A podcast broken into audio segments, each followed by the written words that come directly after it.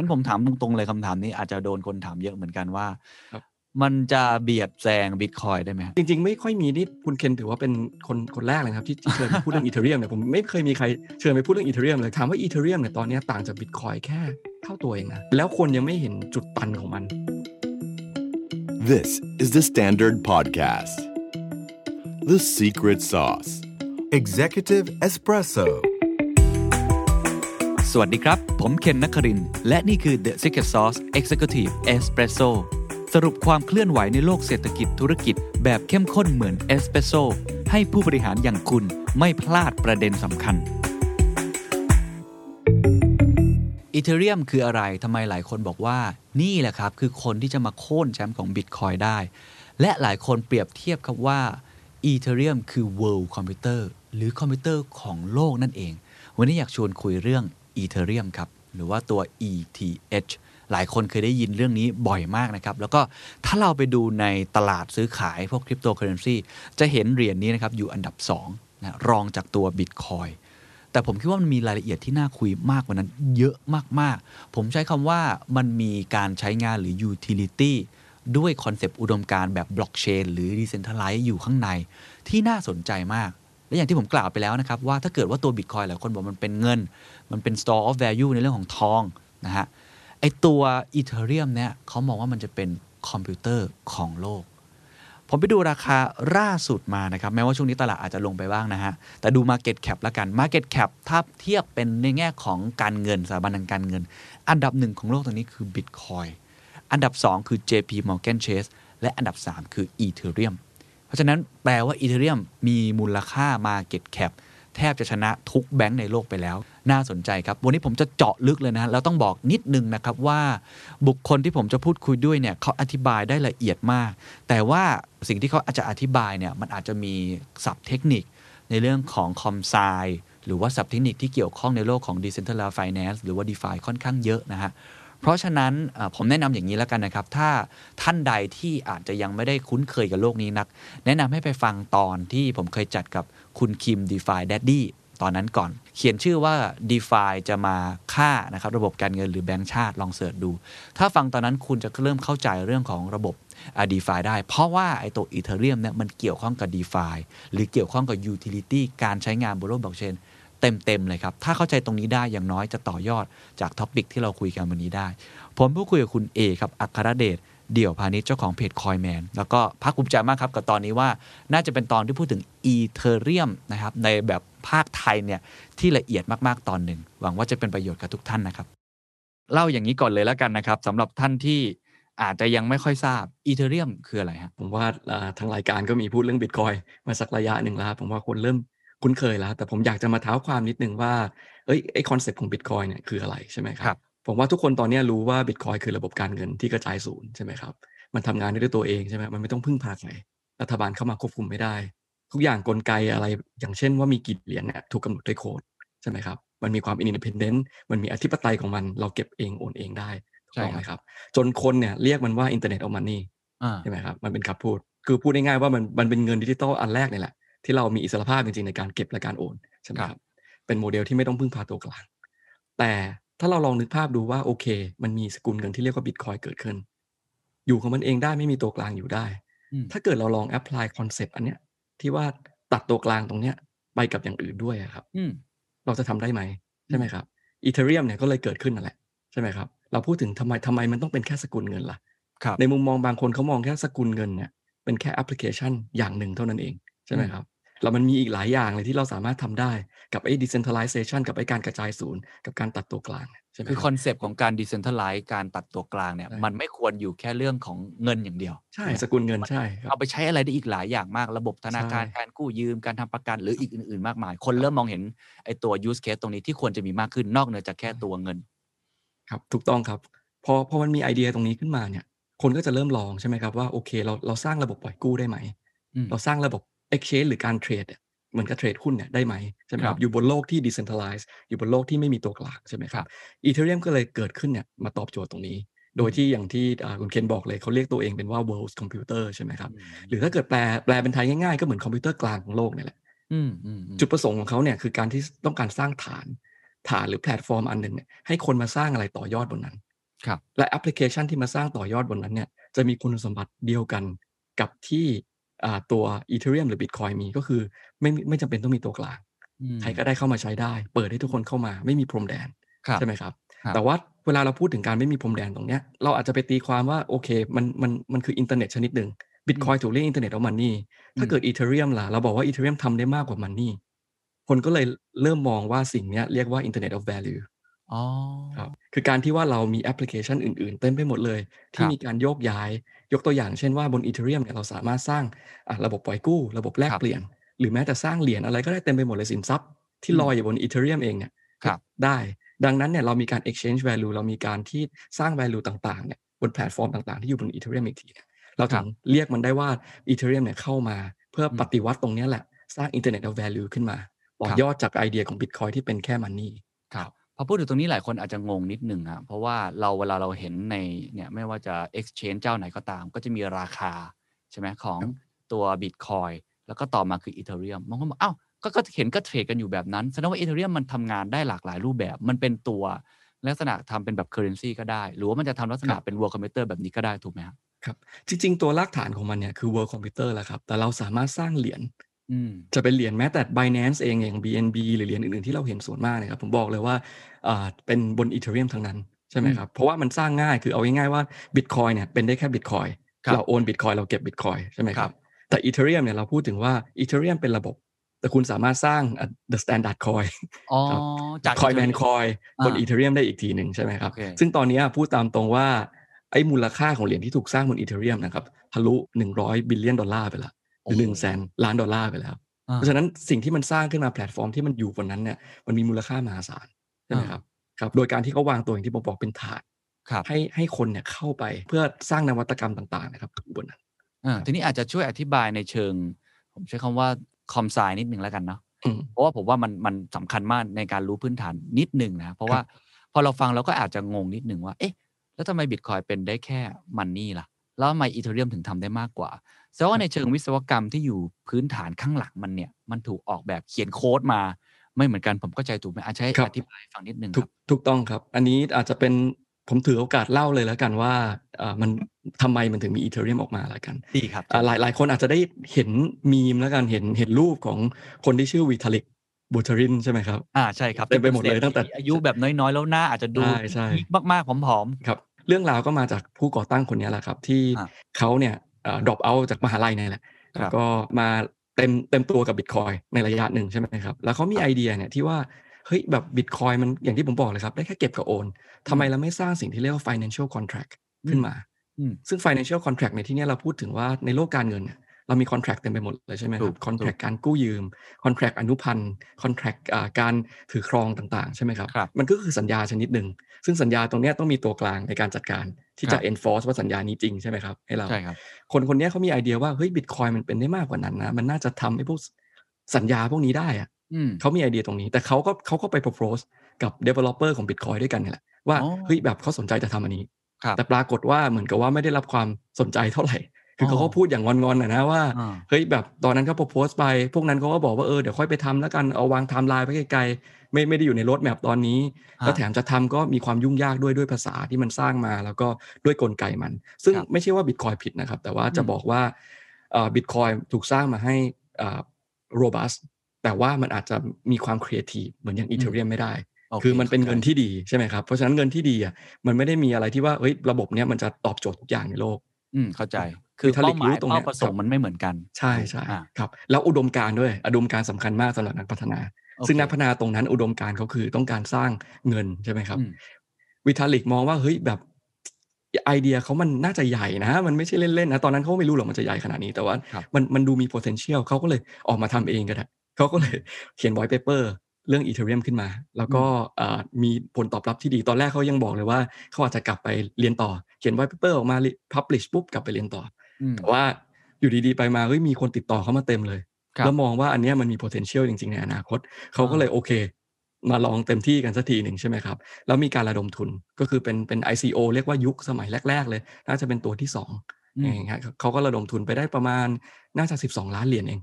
ในตอนนั้น ซึ่งก็ถือว่าเยอะและ successful มากนะ 12 ล้านเหรียญในสมัยนั้นอ่าแล้วเขาเขาก็รับเป็น Bitcoin ใช่ไหมครับ แล้วเขาก็ develop มันมา ตอนนั้นช่วงปีอ่า2014 แล้วกัน Ethereum ICO ซึ่ง จากตรงนั้นมานะครับ ด้วยไอเดียที่ว่าเฮ้ยเราสามารถสร้าง financial contract ได้ มันเติบโตมาเป็นคำว่าอ่าหลายคนอาจจะได้ยินคำว่า smart contract กัน ใช่ครับใช่ไหมครับซึ่ง smart contract จริงๆ ถ้าแปลไทยมันก็แปลว่าเหมือนสัญญาอัจฉริยะใช่ไหมครับอืมแต่จริงๆ มันไม่ได้อัจฉริยะอย่างนั้นหรอกอืมจริง ๆ มันตรงไปตรงมาเลยเขาเขาเรียกว่าเป็นเหมือน self executing contract คือมันทำงานด้วยด้วยตัวมันเอง อย่างถ้าสมมติผมบอกว่าผมต้องการแลกเปลี่ยนละกัน ผมบอกว่าผมมีมีมีเงินบาท คุณเคนมีเงินดอลลาร์ใช่ไหมครับครับ ผมบอกว่าถ้าคุณเคนโอนโอนมาหนึ่งดอลลาร์เดี๋ยวผมโอนให้30บาทอืมในความเป็นจริงมันต้องมีตัวกลางมามานั่ง settle ตรงนี้ให้ผมใช่ไหมถูกครับถูกแต่ครับไอเดียของ Vitalik เนี่ยที่เขาสร้างขึ้นมาเนี่ยเขาต้องการสร้าง smart contract ที่เขียนไปในโค้ดเลยว่าถ้ามันมีการโอนเงินเข้า contract เนี้ยเอ่อเท่ากับ 30 บาทจริง ผมมาต้องโอนเงินออกไปเป็นจำนวนหนึ่งอืมเพราะฉะนั้นทุกอย่างตรงเนี้ยทำงานอัตโนมัติหมด ไม่มีตัวใช่ไหมครับกลาง ไม่มีตัวกลาง แก้ไขย้อนหลังไม่ได้ ได้ครับ อืม ใช่แก้ไขย้อนหลังไม่ได้ แล้วด้านหลังของระบบเนี่ยก็เป็นไอเดียที่ได้คอนเซปต์หรือว่าแรงบันดาลใจจากบิตคอยที่ว่าจะมีมีคนขุด มีคนช่วยดูแลระบบ ที่จะได้อินเซนティブโดยการที่เขาจะได้เหรียญอีเทเรียมไปใช่ไหมครับเก็บฟรีไปได้แล้วก็ได้พวกบล็อกรีวอร์ดไปเพราะฉะนั้นการทำอย่างนี้ทำให้เราสามารถสร้างคล้ายๆกับคอมพิวเตอร์กลางเนี่ยแหละที่ว่าใครก็ได้สามารถ deploy โค้ดเข้าไป ครับ แล้วถ้าเกิดเราอยากให้โค้ดนี้ทำงานคุณก็จ่ายตังค์ไป จ่าย อืม จ่ายค่าฟรีไปใช่ไหม ครับ ครับ ซึ่งบางคนเขาก็จะบอกว่าไอ้เนี่ยมันมันมีความคล้ายคลึงกับเอ่ออย่างผมมันจะชอบเปรียบเทียบว่าเครื่องยนต์อืมคอมพิวเตอร์หรือเครื่องยนต์เนี่ยแหละอืม Vitalik ผลิตเครื่องยนต์ขึ้นมา โดยการที่บอกว่าไอ้เครื่องยนต์เนี่ยคุณเอาไปสร้างอะไรก็ได้ จะครับสร้างรถสร้างเรือสร้างเครื่องบิน คือคุณมีสิทธิ์ในการทำนวัตกรรมอะไรก็ได้หมดเลยอืมถ้าเกิดมีคนใช้ไอ้เครื่องเอาเครื่องยนต์เนี้ยไปทำรถ แล้วมีคนใช้รถ คุณก็ต้องจ่ายค่าแก๊สมา ซึ่งแก๊สของผมเนี่ยจ่ายด้วยสกุลเดียวเท่านั้น ซึ่งก็คืออีเทอร์อ่าเข้าใจละอ่า งั้งั้นอีเทอร์ก็เหมือนน้ำมันเนี่ยแหละหรือแก๊สเนี่ยแหละที่เป็นเป็นในระบบนี้คุณต้องเติม คนก็จะมองว่าโอเค ถ้าระบบมันขยายมีแอปพลิเคชันมากมายเนี่ยแปลว่าไอ้อีเทอร์เนี่ยก็จะมีความต้องการมากขึ้นใช่ เพราะว่าอืมคนต้องซื้อมาแล้วก็เอามาใช้จ่ายใช่ไหมครับอ่าประมาณนี้โอเคเริ่มเข้าใจแล้ว ผมอาจจะเจาะลงนิดหนึ่งฮะว่าไอ้ได้ตรครังบสร้างเครื่องยนต์เนี่ยเครื่องยนต์ของมันเนี่ย โดยระบบการที่มันเป็นโค้ดของมันเนี่ยมันมันมันทำได้ยังไง อย่างเช่นของตัว Bitcoin เราจะได้ยินคำว่า proof of work นะฮะครับคหรับรือว่าการจำกัด demand supply supply ที่ชัดเจนถูกไหมฮะหรือเรื่อง transaction rate อะไรแบบเนี้ยอันนี้มันมันมันมีตัวอย่างหรือว่ารายละเอียดของมันที่เล่าให้ฟังได้นิดนึงได้ไหมครับเอ่อจริง ๆ ไม่ไม่ต่างกับ Bitcoin เท่าไหร่นะครับเอ่อก็คือว่า proof of work เหมือนกันณตอนนี้นะครับ เดี๋ยวผมครับอาจจะเล่าต่อไปในเรื่อได้งคที่รับว่ามันมันจะเปลี่ยนละกันจาก proof of work เป็น proof of stake แต่ว่าครับณตอนนี้ยังเป็น proof of work อยู่ก็คือไอเดียรากฐานเดียวกับ Bitcoin การคือเราขุดให้คนมาขุดใช่อืมที่การ์ดจอขาดตลาดนะครับไม่ใช่เพราะ Bitcoin นะครับเพราะ Bitcoin ใช้การ์ดจอขุดไม่คุ้มอยู่แล้วอ๋อ แต่ที่ขาดตลาดจริงๆเนี่ยเพราะ Ether อ๋อคือคนไปโอเคขุด Ethereum กันที่ที่ตั้งการ์ดจอแบบเรียงกันฮะแร็กฮะฮะหนึ่งสักแบบเอ้ย rig หนึ่งสักแบบเจ็ดอันอย่างเงี้ยหกเจ็ดอันอย่างเงี้ยครับครับนั่นคือเขากำลังขุด Ethereum อ๋อใช่ไหมครับโอเคเพราะฉะนั้นเนี่ยตรงนั้นน่ะคือการ verify แล้วกันไอเหมือน Bitcoin เป๊ะเลยช่วยอืม verify ใน network สิ่งคที่รับคน verify ได้มีอยู่ 2 อย่างด้วยกัน ก็คือ block reward ก็คืออมรางวัลที่เอ่อระบบ Ethereum เนี่ยจะเสกเหรียญออกมา แล้วเอาครับเหรียญนี้มาแจกใช่ไหมอืมครับอย่างที่ 2 เลยก็คือฟรีเวลามีคนใช้เยอะ เขาก็จะได้ฟรีตรงนั้นไปอืมใช่ไหมครับอืมทีเนี้ยจุดต่างกับ Bitcoin กับ Ethereum เนี่ยอยู่ที่ว่า แล้วเป็นจุดที่คนที่ชอบ Bitcoin จะโจมตี Ethereum ตรงที่ว่า Ethereum ไม่มีจำนวนจำกัด อ่าถูกครับครับ ก็คือตัว Bitcoin เนี่ยแม้ว่ามันจะอ่ามี reward ออกมาเรื่อย ๆ ถูกไหมครับ แต่ว่ามันมีกำหนดชัดเจนว่า reward มีเท่าไหร่ จะมีครับ halving จะลดไปเรื่อย ๆ บวกกับว่าวันหนึ่งมันจะไม่ให้อีกละใช่ไหมอืมครับใช่ครับมันจะมีจำนวนจำกัดแน่นอนที่ 21 ล้านครับอย่าง Ethereum เนี่ยมันจะออกมาเรื่อยๆ เพราะว่า Vitalik ในช่วงแรกเนี่ยเขามองว่าเขาไม่ต้องการสร้างเงินที่ดีนี่เขาต้องการสร้างระบบ smart อืม contract platform อันนี้ขึ้นมาเป็นระบบ world computer ให้คนมาใช้กันเขามองว่า inflation เป็นสิ่งที่ดีอ๋อถ้ามันมีระดับหนึ่งใช่ไหมครับ เพราะว่าเขาต้องการให้อินฟลชันเนี่ยเป็น incentive เวลาเราจ่ายแก๊ส คนนั้นก็จะอ่าคนที่มาช่วยก็จะได้ครับเวลาเรา execute contract หรือบล็อกผ่านไปเนี่ย มันก็จะเสก อันใหม่นะครับไม่ไม่ใช่อันเก่าก็คืออ่าเหรียญใหม่ออกมาเลยเหรียญใหม่มาเลยที่ช่วย validate ใช่ไหมครับ แล้วมันก็จะคล้ายๆเฟ้อไปเรื่อยๆแต่ว่าการเฟ้อนี่ไม่เยอะเท่าไหร่อย่างปัจจุบันก็เฟ้อปีละประมาณ4%อืมซึ่งก็ไม่ได้เยอะมาก แต่แค่ว่าที่จะโดนโจมตีเนี่ยประมาณว่าเฮ้ยมันเก็บมูลค่าไม่ได้นะ เพราะว่ามันจะเป็น4%ขึ้นสมมติขึ้นทุกปีตลอดไปอย่างเงี้ยอืมคือคนคนก็จะมองว่าเฮ้ยถ้าเราไปไปเก็บมันก็ไม่ต่างจากถือเงินดอลลาร์ที่แบบเฟ้อไปเรื่อยๆใช่ไหมครับใช่แต่อันนี้เดี๋ยวเดี๋ยวเรามาถกเถียงกันตรงนี้ได้ เพราะว่าครับ ตอนเนี้ยเอ่อผมบอกได้เลยว่ามันมีหลายสิ่งที่จะเริ่มเปลี่ยนมุมมอง Ethereum เรื่องนี้เหมือนกัน โอเค เข้าใจแล้ว แสดงว่าตอนจุดเริ่มต้นผมสรุปอย่างนี้ก่อนสำหรับทุกท่านที่ฟังกันครัอบยู่ จุดเริ่มต้นของมันอุดมการณ์ของมันแตกต่างจากบิตคอยถูกไหมฮะแต่ว่าเอ่อพื้นฐานบางอย่างหลาย ๆ อย่างนั่นแหละ ในช่วงเฟสหนึ่งเรียกว่าเฟสหนึ่งแล้วกันเนาะหนึ่งจุดศูนย์เนี่ยมันค่อนข้างคล้ายกัน แล้วก็จะมีเรื่องของไอ้ตัว supply ที่เขาไม่ได้ควบคุมมาก คนก็เลยจะกังวลเรื่องนี้ ซึ่งผมเข้าใจว่าตอนเนี้ยกำลังจะมีอีกเฟส ที่กำลังปรับอะไรกันอยู่เพื่อมาปรัครับบเรื่องของเนี่ยจุดอ่อนที่หลายคนโจมตีกันอยู่ แต่ว่าหลักๆ เป้าหมายของมันคือเป็น world computer ใช่อันนี้ครับผมถามพอมันเริ่มได้แล้วความนิยมมากขึ้นจุดไหนมันมีจุดเปลี่ยนไหมครับ ที่ทำให้ตัว Ethereum เนี่ยมันมันมันปังขึ้นมาเลย แล้วมันบูมขึ้นมาไต่เต้าตัวเองขึ้นมาเป็นเหรียญอันดับต้นๆของโลกได้ครับ มีครับอ่าจริงๆ จุดเปลี่ยนมีอยู่ 2 เหตุการณ์สำคัญด้วยกันครับเหตุการณ์แรกเนี่ยเกิดตอนปี 2017 อย่างที่เรารู้ใช่ไหมครับว่าเราสามารถเสกเหรียญบนอีเทเรียมได้ คือเราสามารถสร้างเหรียญตัวเองบนอีเทเรียมได้อืมปี 2017 นะครับ เป็นปีที่ ICO มาแรง ICO นี่คือการระดมทุนด้วยเหรียญใช่ไหมครับครับ ซึ่งการระดมทุนเนี่ยทำง่ายที่สุดเนี่ย โดยการที่ว่าเราเราสร้างคอนแท c t ขึ้นมา แล้วบอกว่าถ้าเกิดคุณโอนเงินเข้าคอนแท c t เนี่ยเหมือนที่ผมยกตัวอย่างเมื่อกี้เลย คุณโอนเงินดอลลาร์สมมติประมาณ 1,000 ดอลลาร์เข้า contract นี้ ระบบไอ้สมาร์ทคอนแท c t เนี่ยจะแจกเหรียญกลับให้คุณ 1,000 เหรียญเป็นต้นใช่ไหมครับ การที่เขียนคอนแท c t ง่ายๆอย่างเงี้ย มันทำให้คนมากมายเนี่ยมันระดมทุนบน Ethereum อ่าใช่ผมไหมคจำรับได้ว่าช่วงนั้นแห่กันทำ ICO เยอะมาก ใช่ทำ ICO เต็มไปหมดเลย เพราะว่าด้วยสมาร์ทคอนแท c t ที่แค่ฟอกกันมา หรือว่าแค่ Copy กันมาครับอืมเราสามารถ launch ICO ขึ้นมาตั้งเว็บไซต์ ตั้ง address ที่ให้โอนเงิน โอนไปปุ๊บได้เหรียญกลับมา คือทุกคนเห็นเป็นอะไรที่โหง่ายมากเลยแบบใครก็ระดมทุนได้ แล้วมีคนเอาง่ายๆคนโลภก็ได้เต็มไปหมดเลย ที่อยากจะโยนเงินให้ฟรีๆเลยเนี่ยแล้วก็แล้วก็เอาเหรียญที่แบบไม่รู้จะมีมูลค่าหรือเปล่ากลับไปครับอันเนี้ยคือ catalyst แรกของ Ethereum เลยอืมที่ว่ามันง่ายมากต่อการใช้ระดมทุน และอืมง่ายมากต่อการสร้างเหรียญขึ้นมาครับคนก็เลยนิยม Ethereum มากตอนนั้น จนอืมผมจำได้ในปี 2017บวก2018 เนี่ย มีมูลค่าอยู่ประมาณระระดมทุนได้เนี่ยประมาณ 20 billion ดอลลาร์โอ้โหคือ20,000 20,000ล้านดอลลาร์ที่ระดมอ่าทุนได้กันไปใช่ไหมครับอ่าโปรเจกต์ส่วนมากผมบอกเลย 90 กว่าเปอร์เซ็นต์เนี่ยหายไปหมดแล้ว หมายถึงว่าตายตายไปเกือบหมดแล้ว แต่ว่าต้องต้องบอกว่าตอนนั้นเนี่ยมันทำให้คนมองว่า เฮ้ย Ethereum มันของจริงอะมันเอาไประดมทุนได้จริงมันใช้งานได้จริง ใช่ไหมครับ แต่จุดเปลี่ยนสำคัญของปี 2017 กับ 2018 เนี่ย คือปราปรากฏว่าไอ้โปรเจกต์ที่ระดมทุนบน Ethereum เนี่ย มันกลับสร้างแอปพลิเคชันที่มันมีประโยชน์ไม่ได้ อย่างอ๋อออย่างที่ผมบอกใช่ไหมอีเทเรียมเป็นเวิร์คอมพิวเตอร์ที่ต้องการให้คนมาสร้างแอปพลิเคชันครับผมแล้วเรานึกภาพว่าคนมันไม่ได้สร้างรถเรือเครื่องบินอะอืมคนมันไปสร้างอะไรไร้สาระที่ว่ามันไม่มีคนใช้อืใช่ไหมครับอืหรือว่าโอเค อาจจะสร้างรถ แต่ว่าตอนนั้นมันยังเวลามันยังมาไม่ถึงอะครับคนก็ไม่มีใครไปใช้รถ อันเนี้ยมันมาเร็วไปใช่ไหมครับเข้าใจ โปรเจกต์พวกนี้ก็เลยเฟลไปเยอะมากพอเฟลไปเยอะเขาก็บอกโอ้ยอีเทเรียมมันก็แค่เครื่องมือสำหรับสแกมเมอร์ที่แบบเอามาระดมโอ้ทุนเหรียญแล้วหมัลนอกเต็คมนเลยถูกไหมครับใช่เหรียญมันแจกเต็มแก๊สเลยเต็มๆเลยอย่างที่ระดบอกมทุนเมื่อกันกี้เต็มอ่าใช่ใช่แทบไม่มีความหมายไปเลยกลายเป็นว่าสิ่งที่มันทำให้ Ethereum บูมมาตอนนั้นอะถูกลบกลับไปหมดเลยโอ้กลายเป็นดูถูกกลับไปด้วยซ้ำเพราะไอ้พวกบิต Bitcoin maximalist เนี่ยก็จะพูดเลยว่า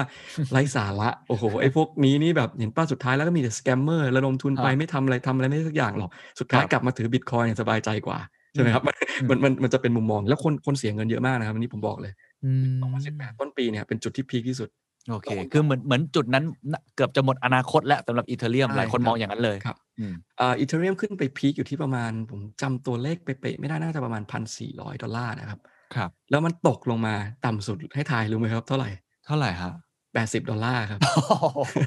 โหดมากเหรียญอันดับสองนะครับ ลดลงมาแบบเกิด90กว่าเปอร์เซ็นต์ โอ้โหคือเพราะคนมันทิ้งไงครับเราเราต้องนึอืกมภาพว่าโปรเจกต์เนี่ยที่ได้เงินไปใช่ไหมครับเขาได้เงินไปปุ๊บเขาเก็บเงินยังไงเขาเก็บเงินเป็น Ethereumเพราะ Ethereum ราคาขึ้นเขาไม่ได้เอาแปลแปลงเป็นเงินดอลลาร์นะครับโปรเจกต์ได้เงินไปเก็บเงินเป็น Ethereum พอ Ethereum ลงปุ๊บเขาทำยังไงครับเฮ้ยไม่ได้แล้วเขาต้องการเงินสดอืมขาย Ethereum ทิ้งอืมพอทุกคนเริ่มทำอย่างนี้ปั๊บราคา Ethereum ก็ลงลงลงลงลงลงลงอืม ส่วนไอ้ mechanism ที่ให้คนถือก็ไม่มี เพราะว่าตอนนั้นไม่บอกตามตรงเลยไม่มีแอปพลิเคชันอะไรเลยที่ ยังไม่มีคน DeFi อะไรเกิดขึ้นใช่เหมือนตอนนี้ใช่ใช่มีคนพยายามทำแต่ความคิดมันต่างกัน คือคนยังไม่ครับเข้าใจ tools ต่างๆเนี่ยยังเข้าไม่ถึงครับอย่างผมเช่น tools บนเว็บบนโมบาย wallet อะไรพวกเนี้ยครับ มันยังไม่มันยังไม่ตอบโจทย์ตรงนี้ คือคนยังไม่มันอุปกรณ์รอบตัวยังไม่ครบแล้วกัน มันมาเร็วอืมเกินไปใช่ไหมครับอือืมันก็เลยเป็นขาลงแล้วแรงมากจนคนแทบหมดศรัทธากับครัอีบเทเรียมไปใช่ไหมครับ จนกระทั่งเหตุการณ์ที่ 2 ที่สำคัญที่สุดก็เกิดขึ้นก็คือ d e f าเนี่ยแหละครับอ๋อนี่หลายคนอาจจะเริ่มรู้กันว่าจริง ๆ คนทำ d e f าก่อนเรียกว่า d e f ามีเยอะมากอืมแล้วเขาก็ทำมาทิ้งๆ อย่าง Uniswap อย่างเงี้ยครับอย่าง Compound เนี่ยทำมานานมากแล้วอืมอย่าง MakerDAO อย่างเงี้ยที่สร้างเหรียญใดที่เทียบเท่ากับดอลลาร์ครับครับทำมานานมากแล้วแหละ แต่ว่าคนไม่ได้เรียกว่า d e f าเพราะว่าเวลามันยังมาไม่ถึง เข้าใจแล้วคือจะอธิบายทุกท่านก่อนคอมพาคล้ายๆรองรับจำนำอะผมใช่จะรองรับคุณจำนำครับคุณพี่คิมเนี่ยเคยมาอธิบายกับผมอยู่ใช่ไหมฮะส่วนเมื่อกี้ใช่ตัวใช่ DI นี่เป็นคล้ายๆกับตัวดอลลาร์หารสองครับผมจำไม่ดอลลาร์ผิดใช่ไหมอะไรดอลประมาณดอลลาร์ที่ค้ำด้วยอ่าอีเทเรียมอีกทีหนึ่งอ่าอะไรอมีย่างมูลนี้ค่า 150%อะไรอย่างเงี้ยครับพูดง่ายๆก็คือช่วงยุคนั้นเนี่ยมีคนเริ่มสร้างตัวแอปพลิเคชันขึ้นมาแล้ว แต่ว่ามันยังไม่ถูกแบบที่นิยมมากว่าเป็น d e f าหรือคนเข้ามาใช้กันเยอะมากในตอนนั้น ครับพอกระแส d e f ามาเนี่ยต้องบอกว่าเหตุผลที่มัน มันฮิตอะกลับไม่ใช่ว่ามันเป็นโรงรับจำนำกลับไม่ใช่เพราะว่ามันเป็นที่แลกเหรียญแต่อ่าที่มันฮิตเนี่ยเพราะว่าคอมพาวเนี่ยเป็นเจ้าแรกที่เป็นโรงรับจำนำนะ ที่คิดค้นโมเดลที่เรียกว่าอ่าการแจก governance token หรือการแจกอ๋อคล้ายๆกับการแจกหุ้นนะครับอ่าพูดเข้ใจง่ายๆว่าตอนแรกเนี่ยไม่มีคนปล่อยกู้ ไม่มีคนกู้ เพราะเขามองอืมว่าเฮ้ยเขาจะไปกู้ทำไม exchange ธรรมดาที่แบบเป็น centralized เนี่ยก็ทำได้ใช่ไหมครับอืมเขาจะไปไปยุ่งกับตรงนี้ทำไมอืมคอมพาวก็เลยบอกผมอยากได้คนใช้งานน่ะ ยืม concept อย่างไอ้พวกบิตคอยกับ Ethereum มา แล้วก็บอกว่าถ้าคุณเอาเงินมาวางเนี่ยผมแจกเหรียญให้ แล้วเหรียญเนี่ยต่อไปคุณอาจจะได้ fee อาจจะได้มีสิทธิ์โหวตอาจจะครับคล้ายๆกับการแจกหุ้นนะครับ คุณมาใช้อืมผมแจกหุ้นให้อืมไอ้โมเดลตรงเนี้ยเป็นตัว trigger point ของโลก DeFiมก็คือว่าพอคนเห็นโมเดลนี้ปั๊บโอ้โหเงินไหลมาเลยครับเพราะคนอืม speculate ไงเขาเขาอยากอยากได้เหรียญเพราะเขาคิดว่าเหรียญเนี่ยน่าจะเอาไปขายได้ใช่ไหมครับคนก็เลยเอาเงินเนี่ย move มาในโลก d e f าใช่ไหมครับอ๋อเข้าใจแล้วแล้วตั้งแต่นั้นเนี่ยจิ๊กซอว์เริ่มต่อ พอมีคอมพาวปล่อยกู้ใช่ไหมครับ สักพักมี exchange ในโลกนั้น เริ่มให้เหรียญเหมือนกันอ่าใช่ไหมครับ กลายเป็นว่าพอพวกนี้มันต่อกันครบแล้วคนเริ่มขี้เกียจกลับไปโลก centralized ละขี้เกียจกลับไป exchange ละผมอยู่ในโลก d e f าเนี่ยผมก็ได้เหรียญมาฟรีๆผมก็เอาเหรียญเนี่ยไปขายอยู่ในโลก exchange ในโลก d e f าไม่ต้องออกแล้วเก็บเงินก็เก็บในโลก d e f าเข้าใจละแล้วเงินสักพักเนี่ยมันเริ่มมากองในโลก d e f าเยอะมาก ถ้าเกิดเรามองนะครับว่าอย่างที่ผมบอกคือมันมีมูลค่าเหรียญมหาศาลอยู่ในโลคกรับ d e f าอืมกลายเป็นว่า อ่าต้องพูดว่าอยู่ในอีเทเรียมใช่ไหมอิชูอยู่บนอีเทเรียมเขาก็ใช้ตรงนี้ให้เป็นประโยชน์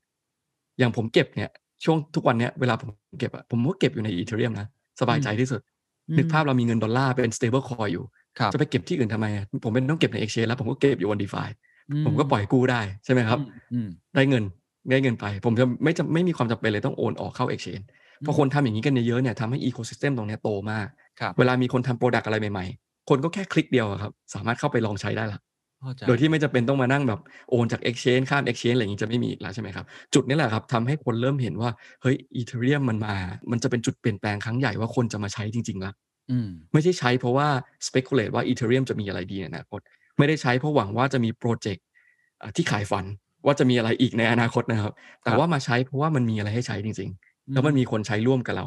อืมแล้วเราได้ได้ผลผลตอบแทนจริง ๆ จากตรงนั้นเข้าใจใช่ไหมครับ พอมันมีตรงนี้ network effect ก็เกิด อย่างที่เราเห็นกันเห็นไหมที่ทุกคนพูด DeFi ปุ๊บไปลองเล่นกัน ก็เลยมีเงินมหาศาลเนะครับเข้ามา ซึ่งอ่าต้องบอกว่าผมอะพูดเรื่อง DeFi มาสักระยะหนึ่งละอ่าประมาณปี 2020 แล้วกันต้นต้นปีเนี่ยผมก็ไปพูด ย้อนเท้าความไปนิดนึงว่าเอ้ยแบบ DeFi เนี่ยตอนตอนปี 2018 แล้วกัน เหมือนจะมีเงินอยู่ในระบบอะแค่ 50 ล้านดอลลาร์เอง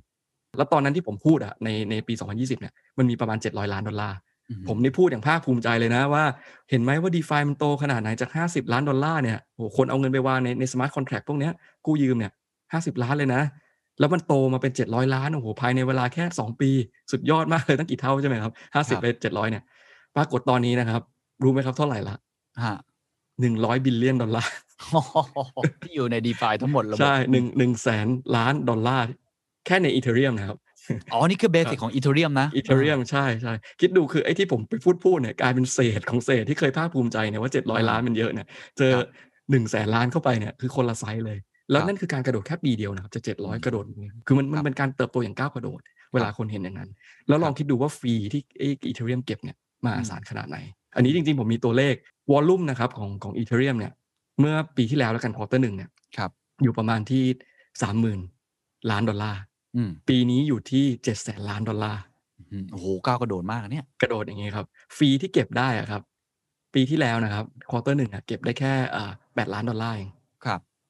ตอนนี้อยู่ที่ประมาณทั้ง quarter หนึ่งนะครับไม่รวมช่วงนี้นะครับ อยู่ที่ประมาณหนึ่งพันล้านดอลลาร์อื้อหือครับคือกระโดดแบบกระโดดจริงๆแล้วนี่แค่ค่า fee นะ ค่า fee คือหนึ่งพันล้านดอลลาร์ครับใช่ใช่ใช่ใช่ครับถูกต้องครับ แต่แต่เนี้ยเดี๋ยวผมสามารถพูดต่อไปได้แหละว่าตอนเนี้ยไอ้ fee ทั้งหมดอะมันไปหา miners ไปหาคนขุด แต่พอมันมีการเปลี่ยนแปลง Ethereum ต่อไปเนี่ยกลายเป็นคล้ายๆเราเป็นผู้ถือหุ้นละโอเคเราสามารถเก็บ fee ตรงเนี้ยเข้าตัวของเราได้ถ้าเราถือ Ethereum คือมันจะมีใช่ไหมครับอีก phase หนึ่งของมันใช่ใช่ถูอีก phase หนึ่งของมัน ซึ่งเวลาคนมองเนี่ยเขาตีมูลค่าเขามองข้ามไงเขาเขาไม่ได้มองปัจจุบันโอ้โหเขามองว่าต่อไปเนี่ยโหแม่งเก็บ fee ได้ขนาดเนี้ยมันมันมันคือธุรกิจขนาดใหญ่อะอย่างที่คุณเคนบอกเลยเมื่อเทียบกับธนาคารอืมอันนี้คือธุรกิจแล้วเขาเก็บ fee ได้ขนาดเนี้ยในแค่ quarter หนึ่งเองนะครับ เก็บ fee ได้ขนาดเนี้ยทั้งปี revenue ก็เท่าไหร่ เราครับสามารถคำนวณอย่างนั้นได้เลย ครับคือคือตัวเลขมันโตขึ้นมามากครับเราเราเราต้องต้องบอกว่าแบบมันมันมีการใช้งานจริง ล่าสุดอย่าง NFT อะครับที่มันขายงาน art กันนะครับ ก็ผ่าน Ethereum อ่าล่าสุดใช่ล่าสุดนี่ขายกันได้ประมาณ 300 กว่าล้านดอลลาร์นะครับอืมมูลค่า 300 กว่าล้านแค่ Q หนึ่งนะครับ ที่ขายกันเนี่ยไอ้รูป art รูปอะไรน่ารักน่ารักพวกเนี้ยครับอืมอืมขายกันได้ 300 กว่าล้านดอลลาร์กลายเป็นมันเป็นแพลตฟอร์มที่คนมาใช้จริงอืมๆอันนี้ก็เลยถามว่ามันเป็นคำตอบให้เราหรือเปล่าว่าทำไม Ethereum ถึงมูลค่าตอนนี้ 3,000 กว่าดอลลาร์ครับ แล้วมูลค่าถึง4 4เท่าไหร่นะอะ400 billion ก็คือ4อ่าแสนล้านดอลลาร์ใช่ไหมครับใช่ครับอันนี้อาจจะเป็นอาจจะเป็นเหตุผลแล้วกันว่าเฮ้ยแบบมันมีได้ไง อันเนี้ยผมพยายามจะให้เหตุผล back แล้วกัน ไม่ได้ครับบอกว่ามันมัน make sense นะ แต่ผมจะให้เหตุผล back ว่าการเติบโตของมันตรงเนี้ยมันทำให้คนคิดครับว่ามันเป็นของจริง แล้วคราวเนี้ยผมรับรองเลยว่า มันคือของจริงระดับหนึ่งเพราะมันมีการใช้งาน แล้วก็มันใช้ได้จริงเพราะผมก็ใช้อืมใช่ไหมครับ คือมันมี fundamental ที่ back อยู่ข้างหลังใช่อย่างใช้ได้จริงใช่งั้นผมถามแบบอาจจะแบบ extreme นิดนึงว่าครับมันมีโอกาสไหมครับ ที่มันจะล่ม หรือว่าเป็นเหตุการณ์ที่เคยเกิดขึ้นเหมือนกับ 2017 2017คือล่มไปหมดเลย แล้วก็ราคาก็รูดลงมาแบบนั้นมีมีสิทธิ์รูดมันครับมีสิทธิ์ไหมอืมมีสิทธิ์ครับมีสิทธิ์คือคือผมมองว่าอ่า ถ้าเป็นเงินฟองสบู่นะยังไงมันก็ต้องแตกใช่ไหมครับแล้วมันก็จะลงมาหามูลค่าที่มันควรจะเป็นครับแต่ว่าการรูดครั้งเนี้ยผมว่ามันอาจจะไม่ได้รูดขนาดนั้น เพราะว่ามันมีฐานอยู่อย่างที่บอกว่ามันมันมีมันมีการใช้งานจริง ๆ อยู่เพราะฉะนั้นพอมันรูดลงไปเนี่ยถึงเวลาแล้วมันจะมีจุดหนึ่งที่ยังไงคนก็ต้องซื้อมาใช้อืมคนก็ต้องซื้อไปวาง อันนี้อาจจะค่อยไปเจาะได้ว่าจริง ๆ แล้วมันมีมูลค่ามาจากไหนใช่ไหมครับจริงครับๆอ่าอันนี้อันนี้อาจจะอธิบายยาวนิดนึงครัแต่บว่าตรงนั้นน่าจะเราจะจะได้ไปเจาะว่าโอเคแบบ เขาตีมูลค่าอีเทเรียมยังไง อันนี้ก็น่าสนใจ เพราะว่าอ่าเวลาคุยบิตคอยเนี่ยมันพูดยากมันต้องพูดถึง monetary policy ใช่ไหมครับต้องพูดถึงใช่ครับการเงินอะไรอย่างเงี้ยแต่อ่าอีเทเรียมเป็นอะไรที่เราพอจับต้องได้ระดับหนึ่งเออเพราะมันมี use case ที่คนใช้กันใช่เป็นเรื่องใช่ปกติใช่เยอะมากเมื่อกี้บอก NFT อะไรคนก็ใช้ครับตัว Ethereum เป็น base หลักอยู่แล้ว นั่นผมถามอีกแบบหนึ่ง ถ้ามองว่ามันมีโอกาสเกิดฟองสบู่แตก แต่อย่างน้อยถ้าตีมูลค่าของมันอะมันมี backup ที่ชัดเจน มันคงจะไม่ได้รูดเหมือนครั้งที่แล้วที่ย้อนกลับ backward ไปเลยครับอะไรคือความท้าทายใหญ่ที่สุดของ Ethereum ในตอนนี้ หรือเขามีคู่แข่งไหมผมทราบว่าก็มีคนที่พยายามจะสร้าง World Computer อีกชุดหนึ่งขึ้นมามาแข่งกันเหมือนกัน อันนี้เล่าให้ฟังนิดนึงครับเยอะมากครับอ่าทุกทุกครั้งที่อีเทเรียมเนี่ยฟรีขึ้นแพง เพราะคนใช้งานเยอะ หรือทุกครั้งที่อีเทเรียมมันช้าเนี่ยเพราะเพราะ transaction มันเยอะไงครับมันต้องเข้าคิว มันก็จะมีอีเทเรียมตัวใหม่คู่แข่งออกมาเต็มไปหมดเลย เพราะว่าทุกคนอยากจะเป็น next ethereum ใช่ไหมครับอ่าซึ่งทุกวันเนี้ยก็มีเยอะครับ ก็จะมีอย่างอ่าถ้าตัวคู่แข่งที่แล้วแต่ค่ายนะครับ อย่าง Binance เองก็จะมีสิ่งที่เรียก Binance Smart Chain อืมอันนี้ก็คือแย่งตลาด d e f i เลย ก็คือจงใจออกมาเพื่อที่ว่า เอ้ยฟอกอีเทเรียมมา คล้ายๆอีเทเรียมเลยแต่เร็วกว่าถูกกว่าครับใช่ไหมครับ คนที่อ่าย้ายไป Binance Smart Chain ไป Transact ผมก็ไปนะ เพราะว่ามันอ่าถูกกว่าถูกกว่า ถูกกว่าสบายกว่าเร็วกว่าอะไรเงี้ยทุกอย่างอืมแต่ว่าถ้าถามมุมมองผมเนี่ย ผมก็ไปชั่วคราว เพราะถ้าจะให้ผมเก็บเงินดอลลาร์ของผมจริงๆเนี่ยผมก็ไม่ไว้ใจ Binance Smart Chain เพราะว่าความ decentralization ของมันต่างกันเข้าใจมันไม่ได้ proven ตัวเองมาในระดับของ Ethereum ฉะนั้นเวลาคนจะวางสินทรัพย์ที่ serious serious จริงๆเนี่ยระยะยาวเนี่ยเขาก็จะมอง Ethereum อืมแต่ว่าถ้าเกิดระยะสั้นสมมติเราจะไปหาเงินไปฟาร์มไปอะไรอย่างเงี้ยครับ คนไม่ค่อย care หรอกครับเขาก็ไปในที่ที่เอ่อเงินมันมีใช่ไหมครับ แล้วก็มันเร็วกว่าง่ายกว่า อันนี้ก็คือคู่แข่งแรกก็คือ Binance Smart Chain ใช่ไหมครับ Binance เขาเห็นโอกาสนี่แหละเขาก็เลยเข้ามาอ่า คู่แข่งต่อมาจริงๆ ก็มีอีกค่ายหนึ่งอย่าง FTX ก็ออก Solana มา แต่ว่า Solana นี่ยังยังไม่ไม่ค่อยเห็นอะไรมากขนาดนั้นนะครับ ยังใช้ยากอยู่ใช่ไหมครับ แต่เขาก็พยายามออกมาเป็นค่ายของเขาเนี่ยอืมอันนี้จะเป็นรูปแบบที่เอ่อมาแข่งในมุมมองของ centralized entity นะ จะเป็นบริษัทอยากจะมาแข่งด้วยใช่ไหมครับอืมส่วนอ่าอีกมุมหนึ่งจะมีอ่าอย่าง Polkadot หรือว่า Cardano อันนี้หลายคนอาจจะได้ยินอ่าอันนี้จะมาวิชั่นคล้ายๆกับ Ethereum เลย คือต้องการสร้างเป็นเหมือนกับ World Computer แหละครับ แต่บอกว่าเขาดีกว่า เพราะว่าเป็นอ่า Proof of Stake มาแต่แรก แล้วก็จะมีความเร็วมีอะไรดีกว่าอืมแต่นับถึงวันเนี้ยเรายังไม่เห็นอะไรชัดเจนที่จับต้องได้มอันนี้ถ้าบอกตามตรง แต่ว่าราคาเนี่ยไปไกลละคืออมคนเขาก็ต้องกาวกันไปว่ามันจะเป็น next อืม Ethereum ใช่ไหมครับ แต่ว่าเข้าใจถามว่าครับมีสิทธิ์ไหม ผมว่ามันก็มีสิทธิ์นะ ยังไง Ethereum ก็ต้องคอยดู เพราะว่าด้วยไอ้โมเดลที่ผมบอกว่า Compound เป็นคนสร้างครับ ที่ว่าเราวางเงินที่ไหนแล้วเขาแจกเหรียญนะโมเดลเนี้ยเป็นโมเดลที่น่ากลัวมากเพ ราะถ้าเกิดไปคนเกิดขึ้นกับเหรียญอื่นๆก็ไม่แน่เหมือนกันเขาก็ย้ายใช่ สมมติสมมติเขาไปไปสร้าง DeFi บนนั้น แล้วเขายอคมรับแจกอะเขายอมแจกหนักๆอะคนมันก็ไปใช่ไหมคือคนมันอืมตามเงินเนี่ยเพราะฉะนั้นถามว่า Ethereum เนี่ยสั่นคลอนได้ไหม ผมมองว่ามีโอกาสสั่นคลอนอืมเพราะฉะนั้นจะแก้ยังไง ก็มาอยู่ที่ว่าโอเค Ethereum มีโรดแมปอะไร ในระยะอ่าใกล้บ้างที่จะมาแก้ตรงนี้ใช่ไหมซึ่งอันนี้เขาก็มีครับ แต่ครับอาจจะดำเนินการช้า ถ้าเราบอกว่าบิตคอยเนี่ยดำเนินการช้าที่สุด เพราะมันใหญ่ที่สุดใช่ไหมครับครับการแก้ไขอะไรเนี่ยยากที่สุดอีเทเรียมเป็นอันดับสองก็คือรองลงมาครับเร็วกว่าบิตคอยแต่ว่าก็ดราม่าเยอะเพราะมันคนเยอะใช้เยอะใช่อืมใช่มันก็การโหวตการทำอะไรเปลี่ยนแปลงสักอย่างเนี่ยต้องใช้การมันดิเซนทัลไลซ์ครับมันก็ต้องมีการมาผลักดันมีการโหวตมีอะไรอย่างนี้ที่อืมที่กว่าจะผลักดันได้ทีหนึ่งนะครับ ก็ยากและช้าระดัครับหนึ่งครับผมผมผมขออนุญาตเปรียบเทียบอาจจะไม่ได้ตรงนัก แต่ทำให้ทุกท่านอาจจะพอเข้าใจ ว่าสมมติสมมติอย่างนี้แล้วกันว่า Ethereum เป็นเหมือน YouTube สมมตินะเหมือนอะ YouTube อ่าแล้วก็คนเนี่ยมาสร้างคลิปอะไรต่างๆ เต็มไปหมดเขียนอะไรขึ้นมา มันเหมือนกับว่าตอนเนี้ยทั้งโลกอะมันไปทางคนมาใช้บริการไอ้เจ้าเนี่ยเยอะมากจนจนคนที่จะสร้าง Vimeo คนจะสร้างไอ้ตัวคลิปแบบอื่นๆ ที่เป็นสตรีมมิ่งเนี่ยมันอาจจะแข่งได้ค่อนข้างยาก ยกเว้นว่าอาจจะมีอะไรที่มันเด่นกว่าจริง ๆ ค่าบริการที่ดีกว่าอะไรต่างๆ ผมพอจะเปรียบเทียบอย่างนั้นได้ไหมใช่ใช่ครับถูกต้องครับแต่ต้องต้องเพิ่มอีกอย่างหนึ่งครับ นึกภาพว่า Vimeo เข้ามาแข่งอย่างเงี้ยกับ YouTube แล้วเขาแจกหุ้นให้ด้วยโอเคโอเค เราจะอยากใช้มากขึ้นไหมครับเออเรารู้ว่าเราใช้ปุ๊บเราอาจจะได้หุ้นเขาแล้วก็อะถ้าเกิดมีคนใช้เยอะต่อไปอนาคตเอ้ยเรากินปันผลได้ด้วยอย่างเงี้ยครับโอเคคือไอ้ตรงเนี้ยเป็นตัวล่อที่แบบโหดครับมากซึ่งตัวอื่นๆเขาก็พยายามจะทำแบบนั้นอยู่ใช่จะพยายามใช่จะให้มันเกิดขึ้นในเหตุการณ์ลักษณะใช่แบบนั้นๆใช่ครับอะทีนี้ผมถามต่อเพราะว่าเมื่อกี้ที่เป็นเปรียบเทียบ YouTube เพราะว่า เมื่อกี้อย่างที่บอกว่าผมทราบว่าอีเทเรียมก็มีรถแมพของเขาเองเหมือนกัน เพราะครัเขาบก็รู้แหละว่าถ้าเขายังทำแบบนี้อยู่อะเดี๋ยวคนอื่นอะขึ้นมาแล้วแซงครับปุ๊บมันแซงไปเลยทันทีมันเร็วมาก ก็รถแมพของอีเทเรียมหลังจากนี้เขาจะพัฒนาตัวเองยังไงต่อไปฮะครับอ่าจะมีอยู่ 2 ส่วนนะครับ ใกล้ๆเร็วๆนี้แล้วกัน เขาจะอัปเดตแล้วก็อ่าเป็น 2 ส่วนที่สำคัญมากๆ อย่างแรกเลยมันจะมีอ่าสิ่งที่เรียกว่า EIP 1559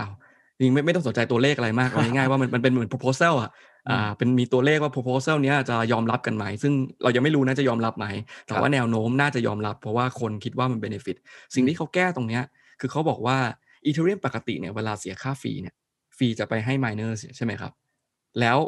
เงินในระบบจะไม่ลด เพราะว่าให้ไปการให้เนี่ยมันไม่ใช่การคอนซูมอืมมันคือการแค่ transfer ใช่ไหมครับ จากฟรีจากเราไปหาอีกคนหนึ่งเขาเลย propose ว่าเราจะเอาฟรีตรงเนี้ยส่วนหนึ่งเนี่ยไปเบิร์นทิ้งเผาทิ้งอืม การทำอย่างเงี้ยจะทำให้ Ethereum เนี่ยมีสิ่งที่เรียกว่า deflationary จริง ๆ แล้วไม่มีงั้นก็คือประมาณว่าไปเรื่อยๆใช่อืมคือมีเมคานิซึมในการลด อันนี้ต้องแยกก่อนว่ามันต่างจากบิตคอยยังไงบิตคอยเนี่ยไม่ใช่ deflationary แต่บิตคอยนะเป็นเป็นเอ่อเรียกว่า disinflationary โอเคคือเข้าใจคือมันเฟ้อแต่ว่ามันมันจะเฟ้อจนมันจะมีจุดจบของการเฟ้อของมันเข้าใจมัเพราะเฟ้อเขาอย่างจำกัดกำหนดได้จำนวนใช่อืมจำกัดจำนวน แต่ว่าอันเนี้ยมันไม่ได้จำกัดจำนวนก็จริง แต่มีกลไกที่มันเกิด deflation ขึ้นมา จริงโอ้ๆแปลว่าถ้า fee ที่ burn เนี่ย มันเยอะพอ ต่อให้ปีหนึ่งออกมาปีละสามสี่เปอร์เซ็นต์เนี่ยมันก็อาจจะลดลงสมมตินึกภาพถ้าอีเทอร์หายห้าเปอร์เซ็นต์แล้วผลิตมาสี่เข้าใจครับกลายเป็นเริ่มติดลบแล้วใช่ไหมครับ หมายถึงว่าโอ้มันจะสร้างกลไกที่ว่าเกิด deflation ขึ้นมาจริง ๆ ในระบบครับตรงเนี้ยเป็นจุดหนึ่งที่ทำให้คนเริ่มหันมามองเฮ้ยอย่างนี้แบบเมื่อก่อนเราไม่กล้าเก็บเพราะมันเฟ้ออืมแต่ถ้าเกิดมันมีการใช้งานจริงแล้ว มันสามารถลดจำนวนได้เนี่ยอื มมันเริ่ม scarce ขึ้นมาละกลายเป็นของอืมที่แบบหายากขึ้นมาละอืมแล้วคนต้องใช้จริงด้วย มันไม่ใช่ว่าเราเก็บเฉยๆอย่างครับบิตคอยน์บางคนบอกว่าเราถือเรา happy เราจบเราไม่ได้ transfer บ่อยใช่ไหมครับมัน store ก็เหมือน value เหมือนใช่เราไหมีทองอะเราก็ไม่ต้องใช้มันก็ได้ใช่ใช่รออีกสิบปีให้ลูกหลานเดี๋ยวมันก็หลาขึ้นอ่าใช่ครับใช่ซึ่งการใช้ของทองก็มีอิเล็กทรอนิกส์มีอะไรแต่ว่ามันไม่ได้เยอะมาก แต่พอเรามาเทียบกับอีเทอร์เนี่ย เราบอกว่าอีเทอร์เนี่ยเอาไปใช้ได้ แล้วคนต้องใช้อะยังไงก็ต้องใช้เพื่อเอาไปหมุนเวียนในระบบใช่ไหมครับเอาไปใช้ฟาร์มไปใช้ทำนู่นทำนี่ล็อกในระบบปล่อยกู้ทำไปเต็มไปหมดเลยอืมดังนั้นนะต่อให้เราเก็บไว้เฉยๆอะแล้วมันมีคนใช้เต็มไปหมด แปลว่ามูลค่าของเราต้องเพิ่มหรือเปล่าอย่างเงี้ยมันก็เป็นคำถามสำคัญ คือมกลไกเนี้ยเป็นกลไกที่ทำให้แบบอ่ามันภาพเนี่ยโอ้โหแบบพลิกเลยเหรอถ้าเกิดผ่านนะครับ อันเนี้ยที่อย่างแรกส่วนใหญ่คนเห็นด้วยไหมครับ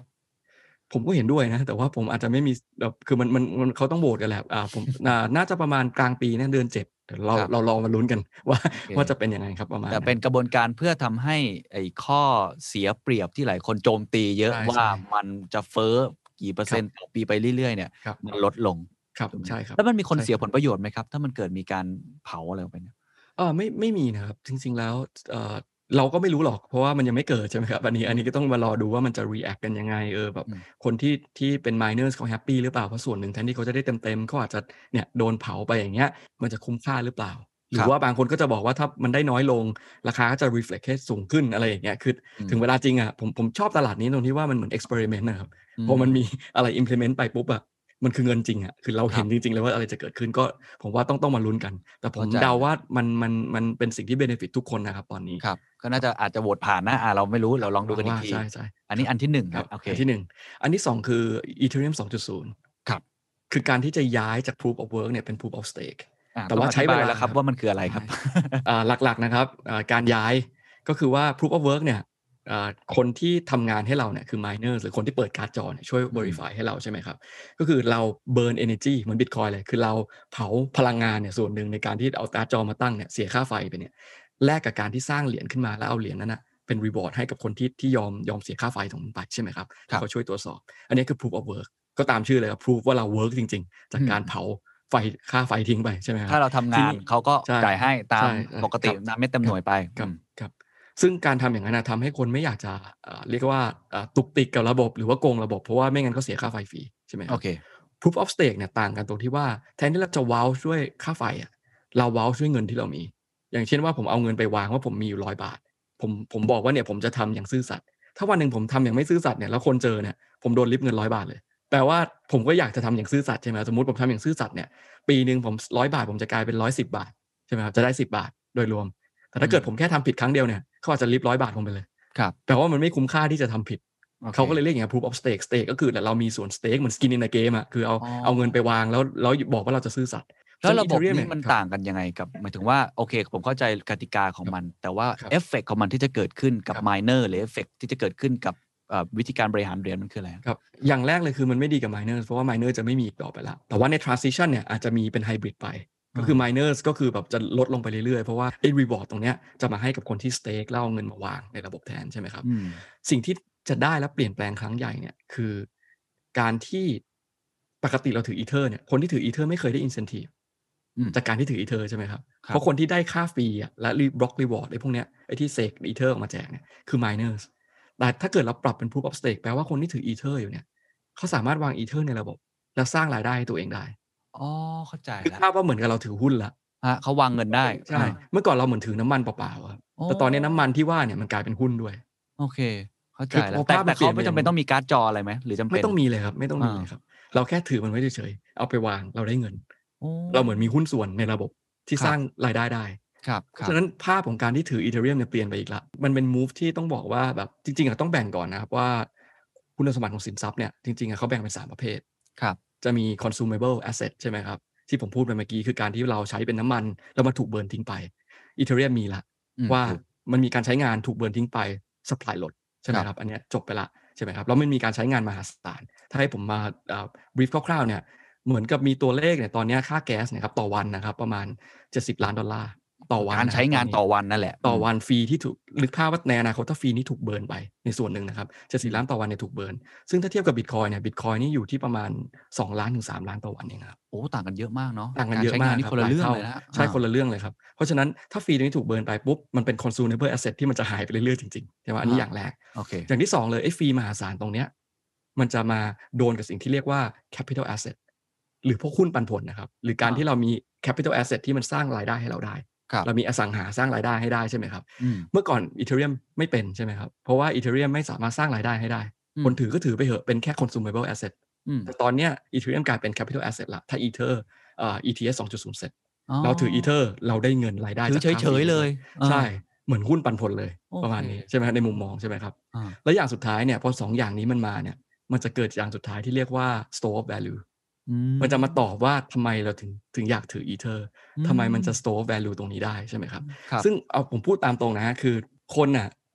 ที่จะเข้าใจว่าบิตคอยน์มีมูลค่ายังไงอะน้อยมากกว่าคนที่จะเข้าใจว่าอีเทอร์มีมูลค่ายังไงอืมเพราะด้วยความที่ utility อะครับ utility มันจะมาตอบโจทย์ตรงนี้แหละ เพราะว่าคนเข้าใจว่า โอเค คุณมีการใช้ฟรี เราได้ฟรีเป็นปันผลอืม เราซื้อหุ้นนั้น มันเป็นมุมมองที่คนเคยชินกันอยู่แล้วครับเพราะเราบอกว่าบิตคอยน์มีมูลค่าไงโอ้โหเราต้องมานั่งเท้าความเกี่ยวกับ monetary value ของเงิน ว่าเงินมันด้อยค่าใช่ไหมครับ แปลว่าอะไร แปลว่าในมุมมองของผมนะ ผมมองว่าคนน่ะชอบพวก productive store of value หรือว่า store of value ที่มันใช้งานได้อะที่มันพอตีมูลค่าและวัดได้ มากกว่าพวก non productive อืมอย่างทุกวันเนี้ยคนตีความว่าทองมีมูลค่าเท่าไหร่อย่างยากเลย ถูก แต่กลายเป็นว่าถ้าอีเทอร์เนี่ยมันเป็น store of value ได้ด้วย โดยการที่ว่าเนี่ยเรื่อง supply มันเริ่มเปลี่ยนทุกอย่างเริ่มเปลี่ยนอืม แล้วแถมว่าคนพอตีมูลค่าฐานมันได้อะว่ามัน fee ขนาดไหนมันจะแบ่งมาเท่าไหร่เนี่ยอืมมันกลายเป็น store of value ที่ productive ด้วยอืมคือคือผมมองว่าถ้าเป็นอย่างเงี้ยเวลาเราเอาไปเล่าให้คนอื่นฟังเนี่ยอืม network effect อะมันจะง่ายกว่า คุยได้ง่ายกว่าเยอะเลยอะว่าเออเฮ้ยอีเทอร์มันทำงานอย่างนี้นะ มันมี back มันมีอะไร ใช่ไหมครับ คล้ายๆกับเราไปเล่า d e f i ให้เขาฟังครับอ่าคนจะมองเห็นค่าแต่พอไปเล่าบิตคอยน์ให้ฟัง คือแบบ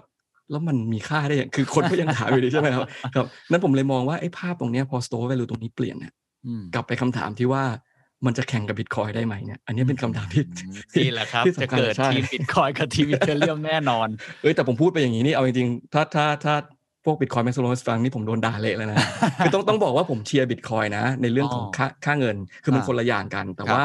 ผมมองว่าอีเธอเรียมภาพมันเปลี่ยนไปเรื่อยๆ แล้วถ้าสิ่งนี้โอเคเกิดขึ้นจริงเนี่ยผมมองเป็น store of value ได้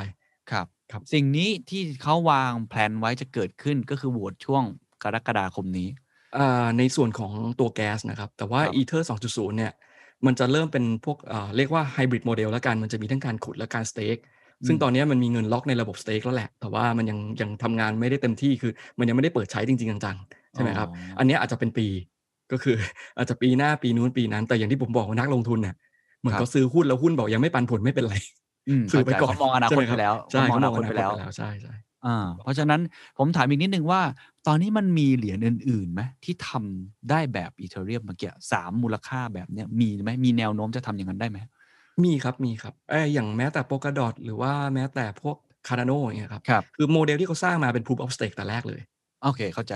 หมายหมายความว่าคือเราเอาไปเอาสินทรัพย์นี้ไปวางเนี่ยมันจะมันมันเขาจะเริ่มได้รายได้แบบนั้นมาเลยใช่อืมเริ่มแบบนั้นมาเลยใช่ แต่ว่าแน่นอนว่า สุดท้ายมันพิสูจน์กันที่มีคนใช้หรือเปล่า มันคือ network effect ใช่เวิร์ไหมครับมี fee หรือเปล่าใช่ แล้วคุณกล้าขนาดไหนเอาเงินไปวาง อย่างอย่างคล้ายๆ กับว่าบิตคอยน์อยู่มาสิบปีแล้วเนี่ยคนหนึ่งบริษัทต่างๆถึงกล้าซื้อบิตคอยน์ถือใช่ไหมครับครับไม่ใช่เมื่อไม่ใช่เมื่อ 5 ปีที่แล้วไม่ใช่เมื่อ 9 ปีที่แล้ว มันอืมน่ากลัวเกินไปเวลาจะพิสูจน์อืมอีเทอร์ที่คนกล้าแบบสร้างเงินเข้าไปวางตรงนั้นได้เนี่ยหรืออย่างอย่างแม้แต่ยกตัวอย่างว่า stable coin อะครับครับ stable coin ที่ issue อยู่บน ethereum เนี่ยมีมูลค่าเกิน 40 billion ดอลลาร์ พวก USDT พวกอะไรอย่างเงี้ยครับอืมเหตุผลเพราะว่าเขาเชื่อใจเชนนี้ที่สุด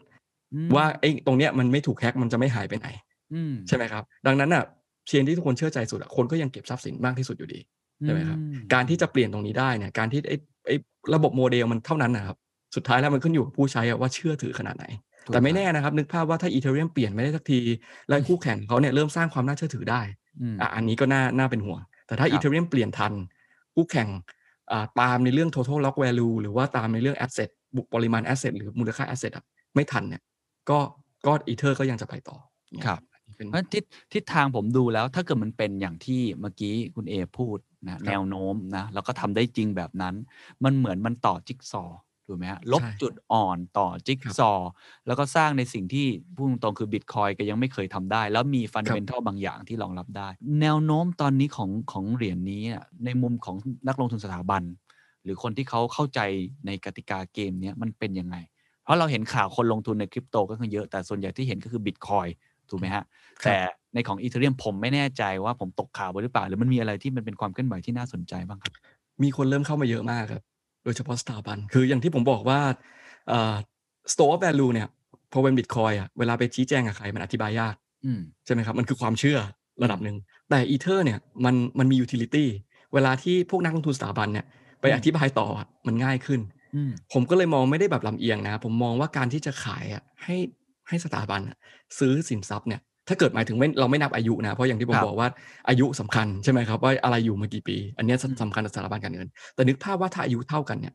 ผมมองว่าในอนาคตเนี่ยการขายอีเทอร์ให้สถาบันซื้อเนี่ยง่ายมากกว่าอืมเพราะว่ามันมีการกลไกชัดเจนในการสร้างรายได้ กลไก utility มีความ productive ของมัน มีครับคุณสมบัติที่มีฐานที่ว่ามันพูดแล้วแล้วอย่างน้อยตีมูลค่าออกมาพอได้ระดับหนึ่งใช่ไหมครับนั้นผมมองว่าตรงเนี้ยเป็นเวฟที่ institution อาจจะสนใจ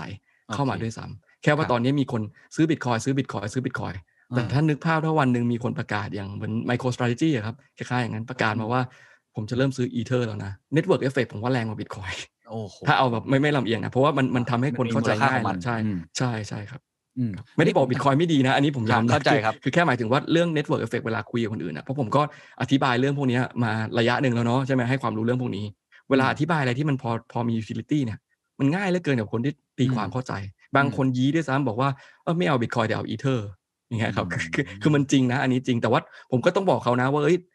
ศึกษาดีๆก่อนว่าบิตคอยจริงๆมันมีมูลค่ามหาศาลของมันด้วยความครัที่บมันเป็นเงิน คือเงินสกุลเงินมันสำคัญ ผมไม่ได้บอกไม่สำคัญ แต่ว่าเข้าใจอันเนี้ยมันมันง่ายจริงๆอะกับการครัที่บแบบเวลาเราไปบอกต่อคนอื่น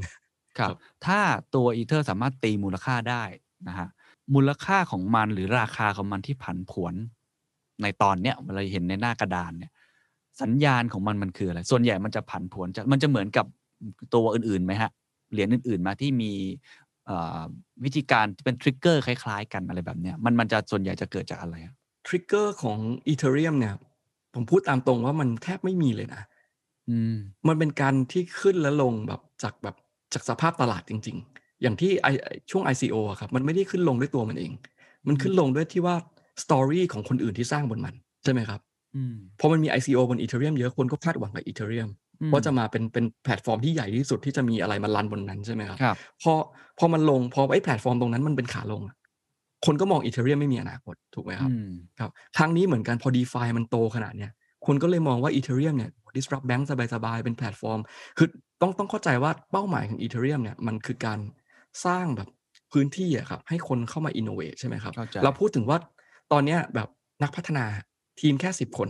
สามารถสร้าง DeFi บน Ethereum ได้แล้วมีเงินมาอยู่ในระบบเป็น billion ดอลลาร์ครับอืมคือคือมันเป็นพื้นที่ที่เหมือนกับในถ้าเราให้เปรียบเทียบอะครับเหมือนตอนนี้ที่อินเทอร์เน็ตมาอืมแล้วมีคนสร้าง Facebook มีคนสร้างอืม YouTube อืมมีคนสร้างแบบแบบแพลตฟอร์มอินเทอร์เน็ตต่างๆอะเต็มไปหมดเลยใช่ไหมอืมครับ คือแล้วแล้วแพลตฟอร์มพวกนั้นอะคืออะไรคือแพลตฟอร์มที่เป็นทำให้ทุกคนเป็น prosumer ถูกที่ทุกคนมีส่วนร่วมใช่ไหมครับครับแล้วมันก็บูมเป็น network effect ขึ้นมา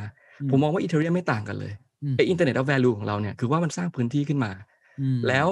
ตัวของมันเองจะโตก็ต่อเมื่อคนที่มาสร้างบนนั้นเนี่ยสามารถสร้าง network effect บนนั้นได้ สามารถสร้าง prosumer ขึ้นมาได้ อย่างเวลาเราไป exchange นะครับ ผมสามารถเป็น liquidity provider ไปปล่อยเองก็ได้แล้วได้เงิน แล้วผมก็ exchange เองได้ด้วย คือมันสร้างโมเดล prosumer เหมือนกับอารมณ์เดียวกับแบบเข้าใจอินเทอร์เน็ตอะตอนนั้นที่มีคนมาสร้างฮะเพราะฉะนั้น value จริงๆอะคือเราไปตี value อินเทอร์เน็ตไม่ได้ เพราะอินเทอร์เน็ตไม่มีเหรียญใช่ไหมครับโอเคถูกไหมครับ เพราะฉะนั้นเราเราก็เลยไปย้อนอดีตไปมองไม่ได้ว่าโอเคเนี่ยถ้าเกิดตอนที่หุ้น Facebook ขึ้นเนี่ยอินเทอร์เน็ต เหรียญจะขึ้นนะมันไม่ใช่อย่างนั้นเราตีอย่างนั้นไม่ได้ แต่พอพอพอเรามามองอีเทอร์เนี่ยมันกลายเป็นว่า พออะไรที่อยู่ในอีเทอร์มันขึ้นน่ะมันเป็นกระแสเนี่ยอีเทอร์มันไปตามอืมเพราะว่ามันคือฐานของขอครังบของไอ้ตรงนั้นทั้งหมดใช่ไหมครับครับ คือมันกลายเป็นภาพอย่างเงี้ยตัวอีเทอร์เองอะไม่เหมือนโปรเจกต์อื่นที่ว่าต้องมานั่งออกข่าว partner กับใครไม่ต้องมานั่งแบบเออแบบปั่นนู่นปั่นนี่หรือต้องมีทวิตเตอร์ที่แบบมานั่งแบบโพสต์แบบ แบบชวนคนมาลงทุนอะคือมันมันไม่เคยต้องทำอย่างนั้นเออแต่กลายเป็นว่าคนจะมองภาพเองจากจากชาร์ตอะไดอะแกรมว่าเฮ้ยตอนนี้มีโปรเจกต์เป็นร้อยละอ๋อมี value อยู่วันนี้ประมาณแบบโอ้โหเป็นร้อย billion อย่างที่ผมบอกที่ล็อกใช่ไหมครับฮะมีสินทรัพย์ที่อยู่บนระบบขนาดนี้ คือคนมันจะไปตีความเองจากสิ่งที่อยู่บนนั้นครับอ่าเข้าใจแล้ว มันเหมือนใช่เราครับมี Play Store หรือว่า iTunes ใช่ Store ใช่ประมาณนั้นหใช่รือว่าครับอะไรแบบนั้นที่ให้ developer มาพัฒนา เพราะฉะนั้นการครับจะตีมูลค่าบางครั้งอะเราแค่ดู utility หรือ use case ที่คนมา top up ผลิตอะไรใช่ต่างๆใช่นะเราก็ใช่พอจะรู้แล้วว่าครับมูลค่ามันน่ะจะอยู่ตรงไหนครับถูกไหมพอตรงนั้นงอกอะข้างล่างอะ คนจะเริ่มมองเองว่าเฮ้ยข้างล่างมันต้องมูลค่าขึ้นไว้ยใช่ไหมครับ มันก็ใช่ แต่ว่ามันมาจากข้างบนไงหมายถึงว่าครับมันมาจากแอปที่เจอคนจริง ๆ ด้านล่างไม่ต้องทำอะไรมาก อืมเข้าใจครับงั้นผมถามตรงๆเลยคำถามนี้อาจจะโดนคนถามเยอะเหมือนกันว่าครับ มันจะเบียดแซงบิตคอยได้ไหมฮะมีคนทำทฤษฎีเรื่อง flippening เนะครับเหมือนกัน จริง ๆ ปี 2017 เนี่ยผมก็ได้เข้าเว็บไซต์ที่ชื่อว่า flippening เหมือนกัน เขาก็จะเปรียบเทียบอีเธอร์กับบิตคอยเนี่ยแหละ ว่าเมื่อไหร่จะฟลิปใช่ไหมครับ หลังจากเว็บไซต์นั้นอยู่ได้ไม่นานก็เป็นตลาด ขาลงเลย ก็เละเลยเขาวที่แล้ว flip ไม่ได้ คือพอมันมีข่าวว่าจะ flip ปุ๊บเนี่ยเรียบร้อยเลยตลาดก็กลายเป็นจุดพีคครับตอนนี้เหมือนกันครับ คนก็มองคล้ายๆอย่างนั้น ซึ่งก็อาจจะเป็นสัญญาณเตือนเหมือนกันนะว่าตลาดถึงจุดสูงสุดหรือเปล่าอืมอันนี้ อันนี้จะเป็นคำถามอย่างหนึ่งนะเพราะคราวที่แล้วที่อย่างที่ผมบอกเกิดเหตุการณ์นี้ปุ๊บคนถามว่าอีเทอร์จะ flip Bitcoin ไหมเรียบร้อยเลยตลาดเละคราวนี้ก็มีคนเริ่มถามละแต่ครั้งนี้อย่างที่บอกต่างกัน คือมันมีอะไรด้านหลังจริง ๆ มันมีมันมีแอปพลิเคชันมากมายที่คนใช้จริงๆอยู่บน Ethereum ถามว่าจะ flip ไหม ถ้าเรามองในเชิงมูลค่านะครับอย่างบิตคอยเนี่ยตอนเนี้ยอ่าเราตีไปว่ามันมันมีมูลค่าเป็น trillion ดอลลาร์แล้วเนาะครับใช่ไหมครับอะตอนนี้อาจจะลงแต่ว่าก่อนหน้านี้แบบสมมติมี1 trillion ดอลลาร์อืมซึ่งเทียบกับทองที่อยู่ที่ประมาณ 10 trillion ใช่ครับหนึ่งส่วนสิบอืมบิตคอยแม็กแม็กเลยอะผมว่าไปชนกับทองก็ได้อะเท่าตัวเลยอันนี้คือให้แบบแบบ base case เลยนะ ซึ่งเพิ่งยากมากๆแหละใช่ไหมครับอีกสิบเท่าใช่ไหมครับแต่ถามว่า Ethereum เนี่ยตอนเนี้ยต่างจากบิตคอยแค่เท่าตัวเองนะอืมอีเทเรียมเพิ่มขึ้นอีกแค่เท่าตัวนี้ชนกับบิตคอยละอืม แล้วคนยังไม่เห็นจุดตันของมัน เพราะมันไม่มีอะไรที่เปรียบเทียบได้ขนาดนั้นอืหมายถึงในมันมันเป็นเหมือนอย่างที่คุณเคนบอกเลย App Store อะอืมคือมันมันปล่อยให้คนสร้างอะไรไปเรื่อยๆถ้าตราบใดที่สิ่งที่มันสร้างเนี่ยสร้าง value ต่อยอด แล้วตรงนั้นมี value มหาศาลเนี่ยครับ มันก็อาจจะไปต่อได้หรือเปล่าใช่ไหมครับ ก็เลยมองผมส่วนตัวมองว่าห้าสิบห้าสิบนะฮะคือถ้าเอาเอาเอาหัว maximalist เข้ามาก็จะบอกว่า เงินมันควรจะมีมูลค่ากว่านั้น แต่ว่าอย่าลืมว่า Ethereum เนี่ยต่อต่อไปในอนาคตเนี่ย ถ้ามันเป็นได้ทั้ง utility มีความ productive แล้วเป็นเงินได้ด้วยและ store value ได้ด้วยล่ะอืมมันอาจจะไปไกลกว่านั้นหรือเปล่า เพราะว่าโอเค ถ้าเอาแค่ utility เฉยๆ อาจจะสู้ Bitcoin ไม่ได้ครับถ้าเอา store value เฉยๆเนี่ยก็ยังไม่มีเหรียญไหนสู้กับ Bitcoin ได้แต่ถ้าเอาสองอย่างมาบวกกันเนี่ยเป็น productive store value เนี่ยไม่แน่นะครับไม่แน่ที่คนจะตีว่ามันต้องมูลค่าสูงกว่าครับอันนี้ก็โหถ้าเกิดเหตุการณ์นั้นขึ้นจริงก็เป็นอะไรที่เป็นประวัติศาสตร์อะใช่เพราะใช่คนคนไม่เชื่อก็เยอะครับ คนไม่เชื่อครับก็เยอะของผมก็ห้าสิบห้าสิบละกันครับ ไม่ไม่ผมไม่ปฏิเสธ possibility ฮะแต่มันมีเพราะผมก็มีอยู่อันนี้อันนี้ disclose อยู่อันนี้ disclose ว่าผมก็มีอยู่เออเข้าใจจะได้เดี๋ยวเดี๋ยวคนหาว่าเนี่ยมาโฆษณาทั้ง session เลยใน Ethereum เนี่ยแล้วเออแบบแบบจะปั่นราคาหรือเปล่า เอาตามตรงจริง ๆ มันปั่นไม่ได้หรอกครับ คือ liquidity มหาศาลคือผมพูดไปก็เท่านั้นถูกฮะใช่ใช่ถูกฮะครับอ่าทีนี้ถามในแง่เมื่อกี้เราเข้าใจเรื่องผมว่าครับ fundamental เข้าใจระดับหนึ่งเลยครับแล้วผมก็รู้สึกว่ามูลค่าของมันเนี่ยมันอธิบายแล้ว เออผมคิ้วขมวดน้อยกว่าตอนบิตคอยน์อ่าเลยคือมันพอเข้าใจมันมี utility ยิ่งพูดคำว่าไอ้ productive value of store ไอ้ store อะไรเนี่ยมันมันมันเห็นภาพครับระดับหนึ่ครังบนะฮะครับแต่ว่าผมอยากจะชวนคุยต่อในแง่ของนักลงทุนละกันครับนะเมื่อกี้เราเข้าใจพื้นฐานแล้วอ่าถ้าผมเป็นนักลงทุนเนี่ยผมควรจะติดตามมันอย่างไร ควรจะมีกลยุทธ์ในการลงทุนในไอเหรียญนี้อย่างไรบ้างครับ พูดยากมากเลยครับเพราะตลาดมันขึ้นมาเยอะนะคือถ้าเกิดอ่าจริง ๆ ผมเขียนบทความไปเมื่อเมื่อ ปลายปี 2019 แล้วกันครับก่อน d e f าจะบูมเลยเรื่องว่าอ่าสิ่งที่จะทำให้อีเทเรียมพังงาดอีกครั้งอืมโชคดีมากเลยแบบผมตอนที่ผมเขียนอยู่ประมาณต่ำกว่า 200 ดอลลาร์ก็คือถือว่าเขียนถูกเวลา แล้วเหตุผลที่ผมให้ก็คือไอ้สามอย่างอะครับ ก็คือเรื่อง capital asset เรื่อง consumable asset แล้วก็ store value ที่จะเปลี่ยนไปอืมซึ่งมันก็ถือว่าเกิดจริงระดับหนึ่งใช่ไหมครับ ตรงเนี้ยผมจะบอกว่า entry ตอนนั้นน่ะ200 ดอลลาร์เนี่ยโหถูกมากๆเลยซื้อไปเถอะถ้าเป็นตอนนั้นผมผมกล้าพูดได้เต็มปากเลยก็สะสมไปคือสะสมไป แต่พอมันอยู่ที่ 3,000 กว่าแล้วอะครับคือจะจะบอกว่าถ้าเป็นนักลงทุนนะครับให้ให้ฝากดูตลาดด้วยแล้วกันว่า ถ้าคิดว่าตลาดจะขึ้นถัดจากเนี้ยผมมองว่า ratio ระหว่างอีเทอร์กับ Bitcoin Ether น่าจะ beat Bitcoin หมายความว่ามันจะไต่ขึ้นตอนเนี้ย ratio เข้าใจระหว่างอีเทอร์กับบิตคอยเนี่ยมันจะเป็น 0.07 อะไรประมาณนี้ใช่ไหมครับครับมันอาจจะเป็น 0.1 ได้โอเคนี่ที่ผมเข้าใจจะบอกคือหมายความว่ามัน performance น่าจะ beat Bitcoin สำหรับนักลงทุนอ่แต่ถ้าตลาดลง beat ไปก็เท่านั้นว่าดอลลาร์เราลงใช่ไหมครับ เพราะฉะนั้นครับขึ้นขึ้นอยู่ขึ้นอยู่กับเทคนิคการลงทุน ผมก็เลยแค่แค่จะย้ำกับทุกคนแล้วกันว่า ถ้าตลาดไปต่อ ผมมองว่าอีเทอร์ต้อง beat Bitcoin อืมในระยะสั้นนะครับ หรือว่าอาจจะโอเคเข้าใจอจจะอันนี้อันนี้หรือว่ายาวก็ได้อันนี้ขึ้นอยู่กับมุมมองแล้วกันว่ายาวสั้นแต่ละคนไม่เท่ากันใช่ไหมครับ แต่ ถ้าตลาดเป็นขาลง ก็อย่ายุ่งกับมันดีกว่า ไปสะสมตอนที่เป็นตลาดขาลงเพราะเอ่อเวลาตลาดขาลงก็ลงสองปีอย่างเงี้ยคือเรามีเวลาซื้ออยู่ละอ๋อลงใช่ แล้วมันลงเยอะคราวที่แล้วลงไปเก้าสิบเปอร์เซ็นต์อ่าคราวนี้ผมบอกว่าอาจจะลงไม่มากไม่มากของผมอาจจะประมาณห้าสิบเปอร์เซ็นต์ก็ได้เราเราทำใจไหวหรือเปล่าแล้วเปล่าใช่ใช่ใช่ไหมใช่เพราะฉะนั้นการการซื้อตอนนี้อาจจะไม่ค่อยเหมาะกับนักลงทุนเท่าไหร่อะครับ ก็โอ้ก็เป็นเป็นจุดเสี่ยง อันนี้ก็ครับเรียกได้ว่าเอ่อขึ้นอยู่กับอ่าจังหวะเวลาครับผมก็คงไม่แนะนำอะไรขนาดนั้น คนที่มีโอเคถือได้ ไม่เป็นไรอยู่แล้วอันนี้เพราะว่าแน่นอนถือว่าเออเรากำไร แต่ว่าคนที่อ่าเวลาเหมือนเขาแนะนำหุ้นนะครับไอ้ที่บอก buy sell hold อะอ่าคนถือคนมีอยู่แล้วโฮได้ไม่มีปัญหา แต่คนที่จะเข้าเนี่ยผมไม่ไม่ไม่ได้แนะนำให้บายขนาดนั้นโอเค เพราะฉะนั้นต้องถามสถานการณ์ในช่วงนี้เราเห็นเนี่ยแหละครับเรื่องของตลาดมันครับแดงทั้งกระดานเลยใช่ใช่ต้องดูดีๆครับช่วงนี้คิดว่าเป็นขาลงแบบลงได้อีกเรื่อยๆไหมฮะลงถาวรไปเลยไหมเอ่อตรงไหนเป็นแนว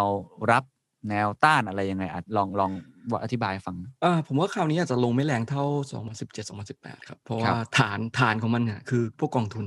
พวกบริษัทต่างๆ ที่พร้อมโอเคที่จะเข้ามาสะสมครับพวกนี้เอาจริง ๆ แล้วเขาเข้าอะเขาไม่ได้เขาไม่ได้อ่อนไหวเหมือนนักลงทุนรายย่อย คือสมัยก่อนนักลงทุนรายรายย่อยเลย เวลาจะออกก็ออกกันเทกันทั้งกระดาษเลยบอกไม่เล่นละใช่ไหมครับ แต่พวกสถาบันพวกเนี้ยเวลาเขาซื้ออะบางทีเขาซื้อในนามคนอื่น บางทีก็ซื้อในนามมติบริษัทใช่ไหมครับ เพราะฉะนั้นเวลาเข้าอะเขามองยาวๆอยู่ละอืมเขามองแล้วว่าโอเคเขามีการบริหารความเสี่ยงแต่แรก เขาไม่ได้เข้าออกประมาณว่า แบบเข้าอาทิตย์นี้อาทิตย์หน้าเฮ้ยเห็นมันแดงรีบออกแล้วคือมันมันจะไม่อิโมชัน a ลขนาดนั้นอืมดังนั้นฐานมันจะเริ่มแน่นขึ้นโอเคใช่ไหมครับเพราะฉะนั้นเข้าใจผมละมองว่าแม้ว่าคราวนี้จะเป็น bear market หรือเป็น correction เนี่ยมันจะไม่รุนแรงเท่ากับปี 2018อืมคือมันมันจะมีฐานระดับหนึ่งทั้งบิตคอยทั้ง Ethereum และเหรียญอื่นๆด้วยครับมันจะมีมันจะมีเงินไหลมา แต่แต่เหรียญที่สถาบันไม่เล่นอันเนี้ยน่ากลัวกว่าเหรียญเล็กๆเนี่ยอาจจะลงเยอะมากกว่าแต่เหรียญใหญ่ๆนี่ผมว่าปลอดภัยได้ระดับหนึ่งแต่ว่าปลอดภัยของผมเนี่ย ที่บอกลงนิดเดียวเนี่ยก็อาจจะห้าสิบเปอร์เซ็นต์ได้นะครับต้องเข้าใจแต่นี่คือตลาดคริปโตเออเข้าใจ50%คุณคุณเอนี่มองว่าประมาณห้าสิบห้าสิบนี่ไม่ได้เยอะนะครับ หมายถึงคือไม่ได้เยอะนะครับคือฮะคือถือว่าซอฟต์ๆเลยครับห้าสิบฮะครับ แล้วระยะเวลาคิดว่ามันจะใช้เวลานานไหมครับ กว่าที่จะทยอยเก็บได้โอ้ตอบยากมากครับ bear bear market คราวที่แล้วก็ประมาณสองสามปี ก็ต้องก็ต้องบอกคือว่า คือคือ bear ของคริปโตนี่มันเป็นสองสามปีเลยถูกไหมฮะ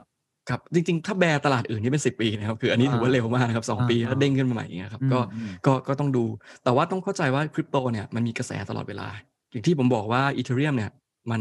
มันเป็นแค่ฐานให้คนมาสร้างครับ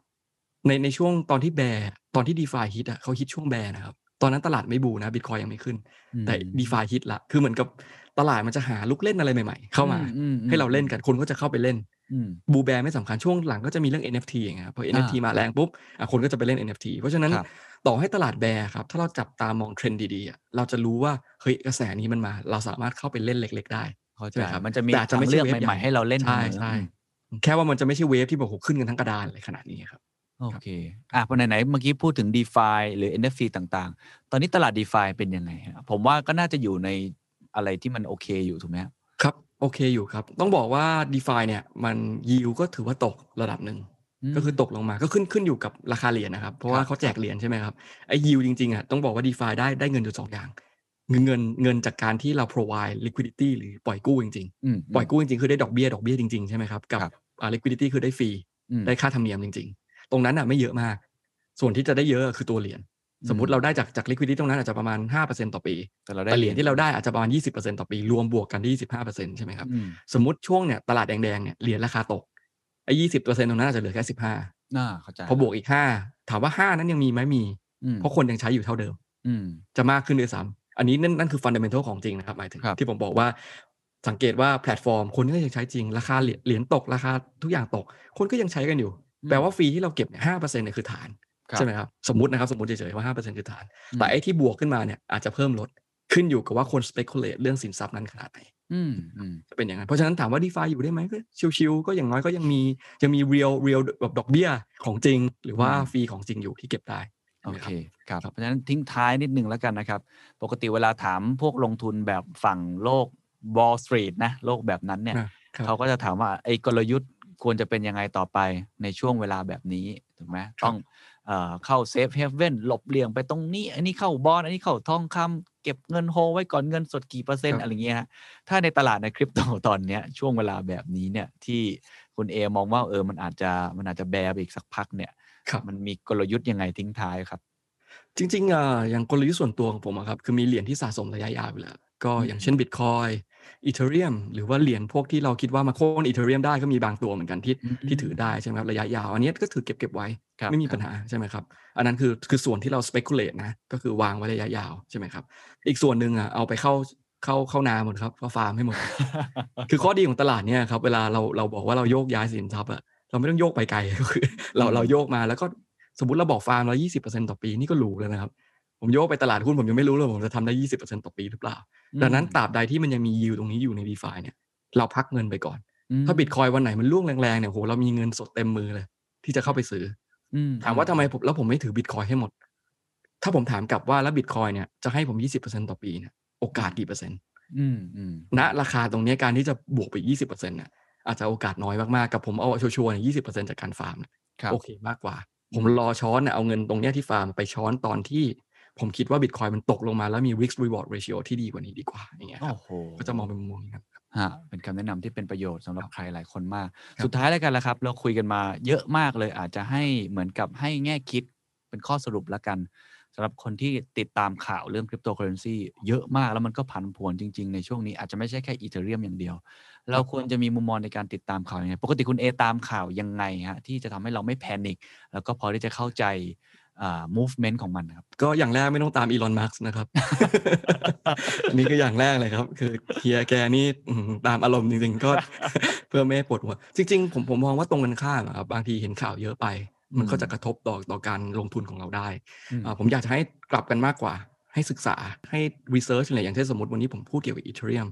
ลองไปคำนวณดูลองไปมีมีคนเขียนตัวเลขออกมาจริงๆเยอะแยะเลยว่ามันเก็บฟรีเท่าไหร่มันมันควรจะมีมูลค่าเท่าไหร่อ่า รายได้มันเท่าไหร่อย่างเงี้ยครับคือพอพูดไปแล้วเนี่ยไม่ต้องไปดูข่าวมากหรอกว่าข่าวมันพูดอะไรกัน เวลาอืมบอกว่ามีบริษัทไหนเข้ามาซื้อบริษัทไหนออกอะไรอย่างเงี้ยครับผมว่าพวกนั้นคือ noise หมดเลยอืมประเด็นสำคัญเลยคือว่าเราเข้าใจสินทรัพย์อันนี้ขนาดไหน เราถือบิตคอยไปทำไมใช่ไหมครับเราถือบิตคอยเพราะเราคิดว่าระยะยาวเนี่ยมันจะมาเป็นแบบเหมือน ultimate store of value เพราะว่า fiat มันจะด้อยค่า หรือว่าอ่าสินทรัพย์อื่นมันจะสู้ performance ตรงนี้ไม่ได้ใช่ไหมครับเราถืออีเทอร์เพราะว่าเราคิดว่าต่อไปอย่างที่คำผมก็ชอบคำนี้นะ productive store of value อืม ที่ว่ามันเป็นมันมีไฮบริดที่ว่าแบบเซ็กซี่อะแล้วมันเป็นอะไรที่ผมคิดว่าต่อไปอะสถาบันอาจจะเข้ากันมาถัดจากบิตคอยใช่ไหมครับอืมเราถือเพราะเหตุผลนั้น เราไม่ได้ถือเพราะว่าวันนี้ใครเข้าวันนี้ใครออกนะคครัรับบอย่างนั้นมันมันมันไม่ใช่เรียกว่าการลงทุนนะครับดังนั้นผมอยากจะให้ทุกคนศึกษา แล้วก็มีความมั่นใจกับมัน แล้วค่อยไปคำนวณว่าโอเค เราลงได้เท่าไหร่เราเก็บออมอะไรได้เท่าไหร่ครับ เพราะฉะนั้นผมผมฝากไว้อย่างนี้ดีกว่า คืออ่านข่าวเอาจริง ๆ ผมว่าแบบมันทำให้เราแพนิคจริงๆคือคือเราเราเราเราถอยไปกับบางที่ข่าวปลอมก็มีบางทีเขาไม่ได้พูดอย่างนั้นจริงก็อาจจะเขียนอีกแบบหนึ่งอย่างเงี้ยแล้วก็เอามาปั่นข่าวเงี้ยบางคนก็กดขายไปเรียบร้อยแล้วไม่รู้อย่างเงี้ยก็มีอย่างนั้นครับก็ก็อยากจะให้ไปศึกษาเรื่องฟัน เพราะมันเป็นเรื่องที่ใหม่ แล้วผมคิดว่า ถ้าเรารู้ก่อนใครเนี่ยคล้ายๆกับว่าเรารู้เรื่อง DeFi ก่อน แล้วก็อืม ride wave นั้นได้ใช่ไหมครับอืมผมก็เลยอยากจะให้ศึกษาเรื่องเนี้ยเพราะอีเทอร์เองเนี่ย ยังถือว่าใหม่นะ คนรู้เรื่องไอ้สองจุดศูนย์นี่น้อย คนรู้เรื่องว่ามันจะมีการ transform เป็น deflationary asset เนี่ยน้อยมาก อันนี้เป็น จริง ๆ ไม่ค่อยมีนี่คุณเคนถือว่าเป็นคนคนแรกเลยครับ ที่ที่เชิญไปพูดเรื่องอีเทเรียมเนี่ยผมไม่เคยมีใครเชิญไปพูดเรื่องอีเทเรียมเลยคือจะเป็นสองด้านอะพูดเรื่องอ่าบิตคอยไม่ก็ไปพูดเรื่องพวกชิตคอยเลยอะแบบเหมือนเหรียญแบบอะไรอย่างนั้นไปคเลอยยอะไรแบบสนุกสนุกใช่ใช่ใช่ใช่ใช่ครับอ่าก็เนี่ยเป็นครั้งแรกที่เออได้พูดแบบอีเทเรียมเต็มๆเหมือนกันครับก็น่าสนโอ้ใจครับอยากจะให้ไปศึกษากันครับแล้วผมคิดว่าเป็นครั้งแรกเหมือนกันที่ผมได้ความรู้เกี่ยวกับอีเทเรียมเต็มๆแล้วก็ผมยอมรับนะฟังวันนี้ผมมองโลกคริปโตเปลี่ยนไปเยอะมาก หลังจากเคยฟังจากคุณแมน Band Protocol ไปแล้วนะครับ พี่คิมเนี่ยผมก็เปลี่ยนครับความคิดไปเยอะมากนะ วันนี้มาฟังอีกครั้งหนึ่งผมรู้สึกว่า Ethereum เป็น